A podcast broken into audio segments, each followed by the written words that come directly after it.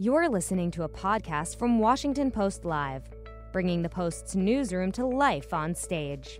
Jane Rosenthal, film producer and Tribeca Enterprises CEO, joined the Washington Post to discuss how the coronavirus is affecting the entertainment industry and its path forward. Let's listen. Welcome to Washington Post Live. I'm Bob Costa, a national political reporter at the Post. This morning, we are beginning a new series here at Washington Post Live. It's called The Path Forward.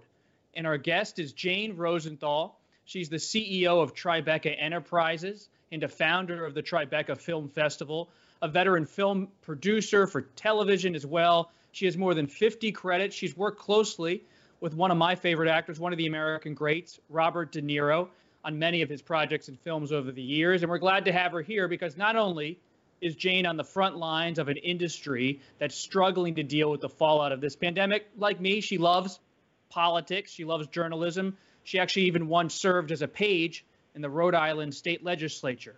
So, Jane, thank you for joining me uh, this morning. I appreciate it. Oh, my pleasure. Nice to be here. And, um, well, actually, I'm here, I'm home, and you're there. Uh, but uh, it's great to be able to kick off this series with you.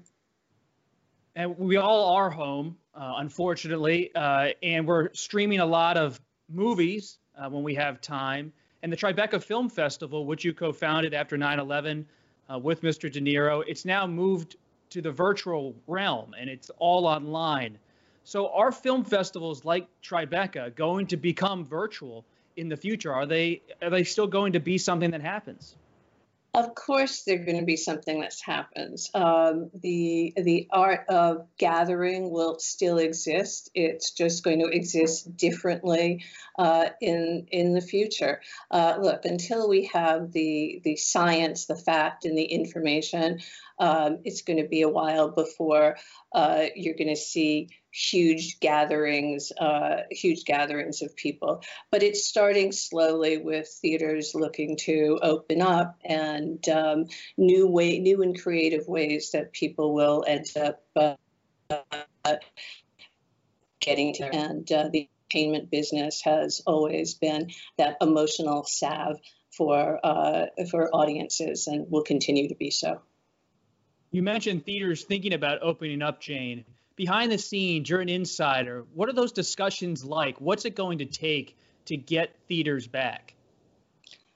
Uh, first, it's going to be uh, first it's going to be sanitation, cleanliness, and then it's going to be they've got to retrain they've got to retrain all of their staff how they're taking tickets, how you're going to eat popcorn. You go, you know, you have to look at every aspect the way you look at every aspect of uh, you know what happens uh, at the New York New York Post. Uh, so all of our just all of our daily activities are. Um, are called into question and how we do it until we actually can stop the spread of this disease. The uh, you know clearly in higher density uh, populations, it is uh, proving to be uh, more difficult. Are you hearing about different ideas? Would people sit five seats away from each other? Is there any kind of brainstorming going on about how it would actually look? Um, every every part of the industry has different task force that are going on. So the Directors Guild has task force led by Steven Soderbergh, who did the movie Contagion, and uh, they're looking at uh, different ways. Uh, uh the movie theaters are looking, the MPAA, and uh, they're looking at uh, different different ways. You also just architecturally how people are going to queue up, uh, how they'll take their how they'll take their tickets. Uh, all of that will, will has to has to change. Obviously, um, each industry is looking at their own you know fail safe. Uh, uh, guidelines. Um, clearly, we, you know, as a producer, you know, you want to get back into production, and I think there are some real uh, positive things that will come out of it. Things that needed to change prior to this, uh, just in terms of uh, uh, some additional safety precautions. Jane, when you say that you want to get back into production, uh, I'm not familiar with exactly what's happened in terms of production. Has everything shut down because of the pandemic, or are some TV shows and films quietly going about their business with with social distancing? I think there are very few that are still continuing. Um, obviously, you've seen you know the late shows being canceled, and then how Jimmy Fallon gets back to work, and um, you know John Oliver. So it's uh, every show is different, but just uh, look what happens on you know the morning news shows, and everybody is doing those from home. So um, production is going on. It's going on in a new way, just like you and I are sitting here having this conversation. Um, but uh, you know, the you know Netflix in particular is looking at how they can uh, potentially film shows in Iceland and in South Korea and Japan, and there'll be different uh, there'll be different protocols and a whole you know different process for uh, for crews. One of the issues I'm covering as a reporter in Washington is liability and businesses are looking for protection, but advocates for workers and unions would like to see the ability to file a lawsuit remain if they feel the conditions are unsafe. How does that liability question hover over Hollywood? It hovers. It's you know it's going to be it's going to be an, it's going to be an issue. Uh, uh, that's not my field of expertise. Yeah, I'm sure there are a lot of people that uh, can give you better answers, uh, but it definitely it definitely hovers. It's going to be it's going to be an issue. And look, we need we need we need a vaccine. We need we need the science, uh, and uh, then the world can uh, can start to resume in some form of a, a new normal when I think back to Tribeca Film Festival, I always think about 9 11 and how that film festival tried to speak to New York, speak to the country, revitalizing that part of Manhattan. When you look at this pandemic, Jane, do you believe that Hollywood, your industry, is rising to the occasion in the same way it did about two decades ago or not? So, rise to the occasion, let's take that out of it because everybody has tried to rise to the occasion. And uh, whether you're in the entertainment business, um, or whether you're in the news business. I mean, look at what your team is doing. It's pretty spectacular. Uh, but when you think about 9 11, what was the impetus behind the festival was to gather people, to bring people back downtown. You had an uptown downtown divide in New York. People were afraid to come to New York. So it was gathering, it was getting 100,000 people to come together and say to the world, we are still here. We're not going anywhere. And we did that through the arts and uh, through music and films and through comedies. Uh, but um, now you can't gather. And that was a um, you know, for, for me and Bob and uh, for every other festival in the world too, it is how, you know, the, the, that you don't have the ability to gather.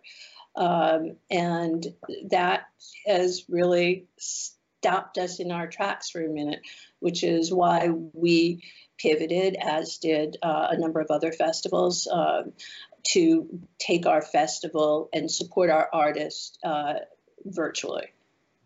And tell me about this We Are One uh, festival that you're part of. Um, well, the idea behind that was um, because you couldn't gather, as I was talking about for uh, what we did after 9 11 in 2001 how can you gather, how can you bring film festivals together? How can you be, bring the best of the content from Cannes and Toronto and Berlin and Venice and, and Shanghai? And uh, I had this idea that we could all program, you get the best curators in the world, and you could have a 10 day virtual festival, and uh, you could have talks and concerts and uh, uh, we pitched it to Netflix, and uh, the festivals came in. I'm very grateful to all of them, uh, particularly our friends in Cannes and Venice and Berlin and London, uh, Toronto. Uh, so they'll each program about uh, five to 10 hours, and it will be 100 hours over 10 days um, on YouTube. Jane, you mentioned Iceland and South Korea. As producers look ahead in your industry, could they also look to states that have low rates of infection or the, a state that's flat in the curve? Could you see those areas emerge as possible production sites? Oh, absolutely. It's just what your protocol is going to be to go into the state, have crew travel between states, what they're going to have to do in terms of quarantining themselves for so many days before they can be on set, temperature checks, you know, all of those, uh, all of those new precautions that we're all going to take to make sure that you're not going to, we're not going to continue to spread this virus. You're in New York. Governor Andrew Cuomo, he's out front leading his state during this pandemic. He, the, film industry and the entertainment industry in New York, what do they need now from Governor Cuomo, and, and what's his role been in trying to keep this whole industry alive? Uh, I would say what Governor Cuomo. It's not. It's not just what Governor Cuomo has done for the industry. It is what he has been able to do for the country in in providing providing facts when he knows the facts and when he doesn't. And uh, it's um, he, certainly in supporting uh, New York City, one of the densest uh, populations, uh, pop, uh, cities in in the country, to figure out how we're all going to stay safe and um, and those who are sick to get well. Um, he's been an extraordinary he's been an extraordinary leader uh, for all of our industries that keep uh, New York City and New York State moving. And behind the scenes, is he trying to make sure that whenever it's appropriate, that the production sites in New York City and New York State are ready to go and will have those protocols you've talked about in place? Absolutely. Um, he's working with uh, he's working with the studios. He's working with uh, also uh, sports teams uh, to get us up and running. You know, it's also when you look at movies, uh, you look at the entertainment business, and you look at uh, sports. These are our emotional outlets, and to not have those um, you know, I think we're all going we're all going a little bit crazy. So um, he's looking to get all of that up and running as quickly as possible. But first and foremost, uh, we need to make sure everybody healthy. We got an interesting question, Jane, from one of our readers at the Washington Post, Jason Hightower from New York. He writes a note ahead of this interview, and he said, in addition to safety measures that will need to be in place for on-set work, do you feel that the content on screen could look different too in terms of scenes in bars and concerts in in movies portraying 2020, 2021? Those aren't cast or directed or produced in the same way. Well, uh, two different two different questions in terms of what you're going to do, the protocol to uh, to get to a set yes that's going to be that's going to be different uh, just as this is different right here. But um, as artists as filmmakers as storytellers we're going to use this time to tell these to tell these stories to tell what happened in life in quarantine to tell what uh, what it's going to be like those first couple days to go out to go to a restaurant. Um, you talked about going to your coffee shop. So you know we're how, how are we all interacting with uh, our new, um, you know, fashionable masks on? Um, but uh, look, it's uh, we'll, we'll tell the stories of uh, the frontline workers. Uh, there'll be some amazing stories that will come out of this, uh, just as there were extraordinary stories that it came out of 9/11, and quite honestly, are still coming out of 9/11. That's right. Before we uh, started this interview, Jane and I were talking about just life when we're all dealing with this pandemic. And of course, those on the front lines, the nurses and doctors and, and service workers, those are the people who are really struggling. But it's it's fun to just talk about your how you try to keep your own routines and your creativity going.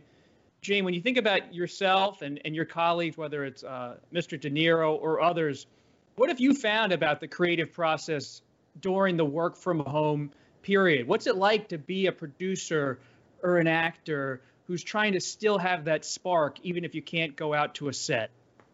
Well, you certainly, um, when you when you look at the amount of concerts, uh, the Global Citizen Festival for the World Health Organization. There's uh, uh, this concert that um, uh, that Oprah uh, is doing.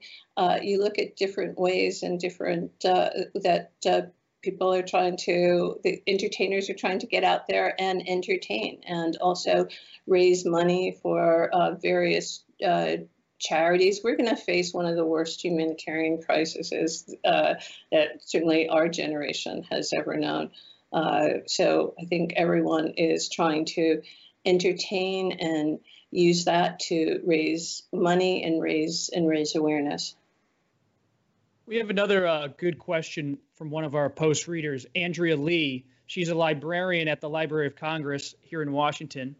She asks, how is the industry grappling with the future of theatrical distribution in the rise of online streaming platforms? You've discussed Netflix, but is that could that be the the central warehouse for all movies in the future or not? Well, Andrea, that's a really good question, but that question also existed um, before this. Uh, so there were issues uh, with, uh, I, I, produced a movie called The Irishman, and we had a lot of people uh, that were part of the uh, Academy that didn't think a movie that screened on Netflix, even though it did have theatrical distribution, um, should have been should have qualified as an Academy Award with Martin Scorsese and Robert De Niro and Al Pacino. Um, you know, they weren't um, uh, schleppers, and it also took us 12 years to get that movie made. So the point the point is they will coexist. Um, theaters, once they can open, uh, are part of our culture, are part of what we as a society and what the arts need. It's our our theaters to uh, be able to laugh together and cry together. And um, you will still have streamers, um, and uh, they'll coexist, and we'll all be entertained. And The Irishman, as I recall, actually did play on Broadway. You put it up on a big screen on Broadway, so at least had some kind of big screen time.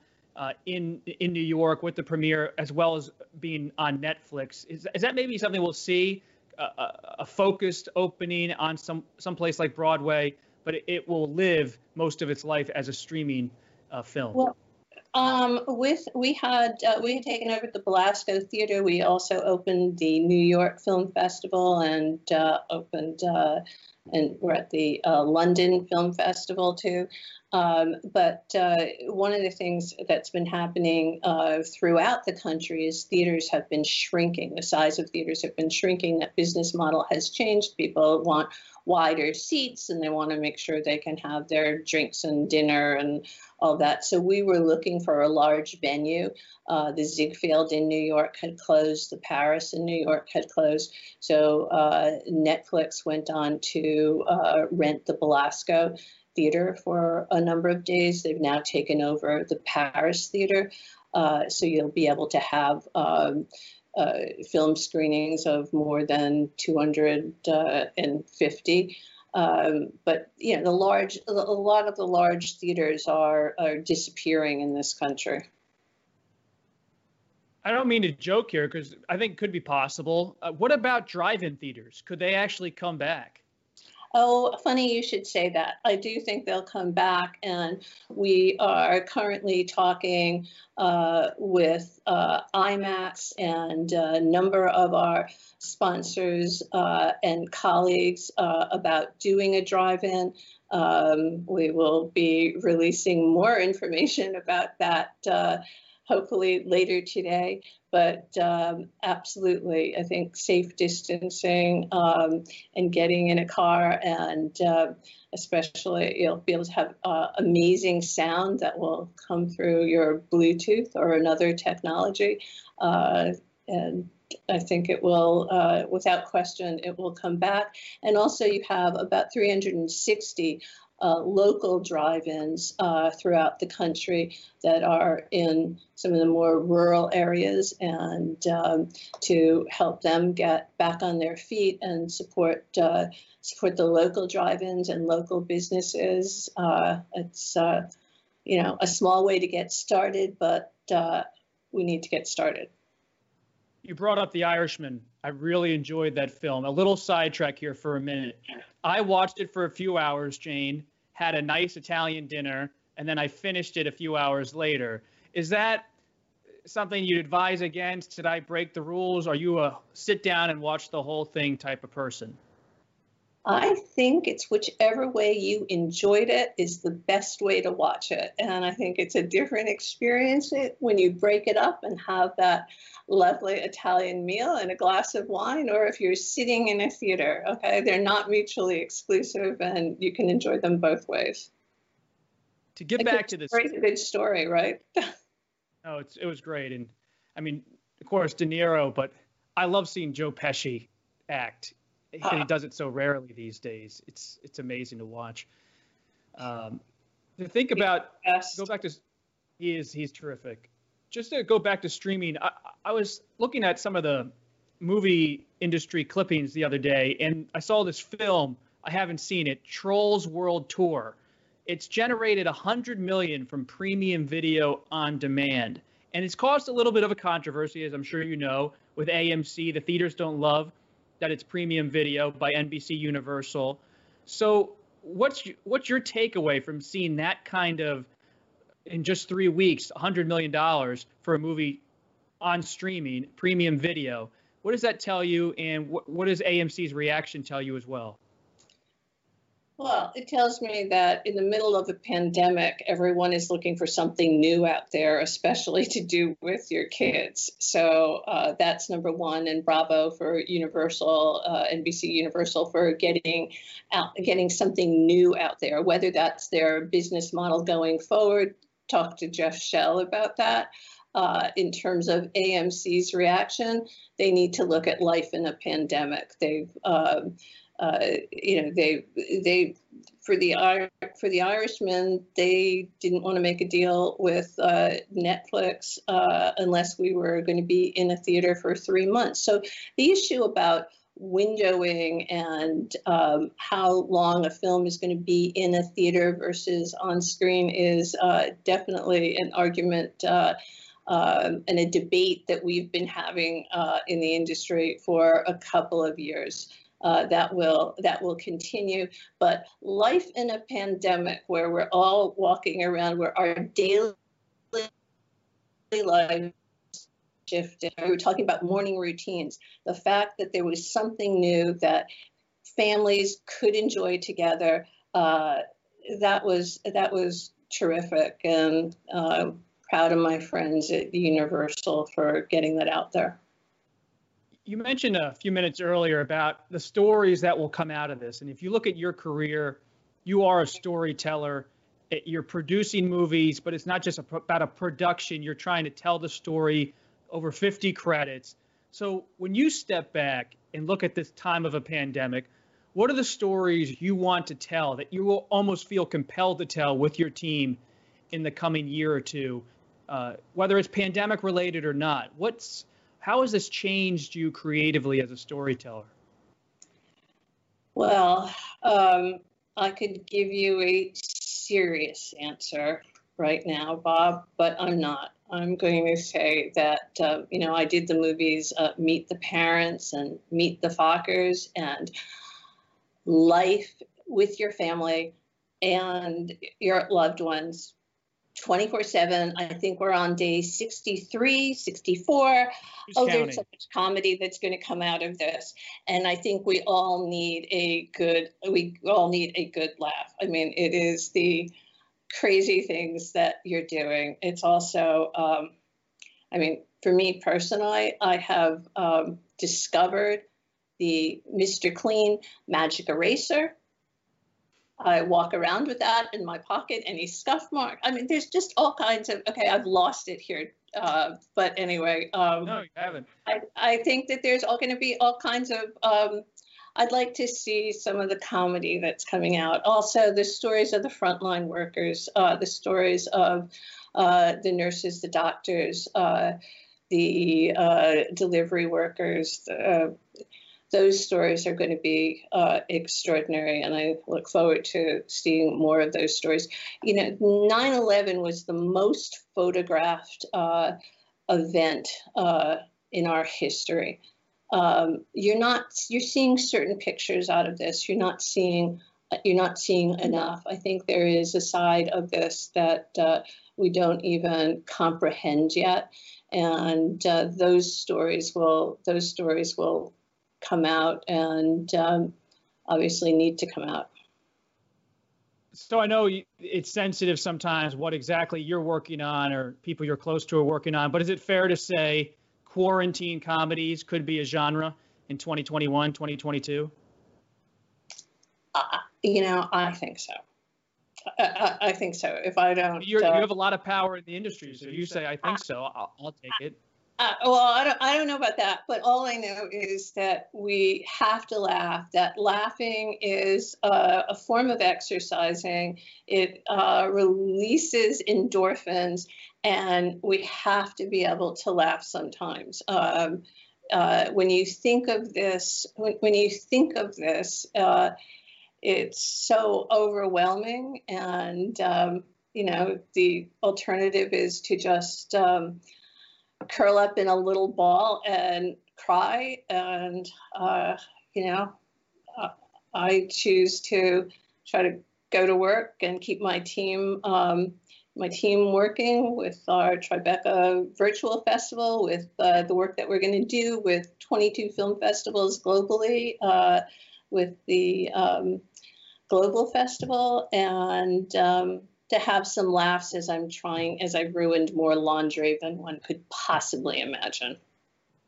I mean, that sounds like a great scene. I mean, I have to ask, you've got my mind worrying, Jane. Could we see Ben Stiller and uh, Robert De Niro reprise Meet the Fockers and have a, a quarantine Fockers movie? I, I, think, look, I'm not in Hollywood, but I know I would go see that film. I, I, yeah, I think you're onto something. I definitely think you're onto something. Well, a little tease there. We'll take it. Uh, Jane, I hope you stay safe, and uh, I really appreciate you taking some time today uh, as you work on all your your home projects and your films. We really appreciate it as uh, we start this series. Thank you very much. Thank you very much. Be safe. You too. Stay Bye. safe. Be well. Bye. And and thank you all if you're watching for joining us. I hope you enjoy these live conversations, and I encourage you to tune in tomorrow, Wednesday, May 6th when my colleague Frances Stead Sellers, she'll host a leadership during crisis discussion. Dr. Scott Gottlieb, the former FDA commissioner and White House task force advisor, he'll be there with her, along with Dr. Zeke Emanuel, who's working with the Biden campaign, uh, respected doctor. They'll talk about vaccines, testing, treatment, the debate over reopening the, uh, the economy, all of that. And on Thursday, this series, The Path Forward, will continue with Adena Friedman, president and CEO of NASDAQ, She'll talk with Jonathan Capehart, one of our editorial writers, the Cape Up podcast. You know him well. Just go to WashingtonPostLive.com for a reminder. Uh, but for now, as Jane said, I hope everyone stays safe and st- stays well. Thank you. Thanks for listening. To hear more interviews from this series and other Washington Post Live programs, visit us at WashingtonPostLive.com.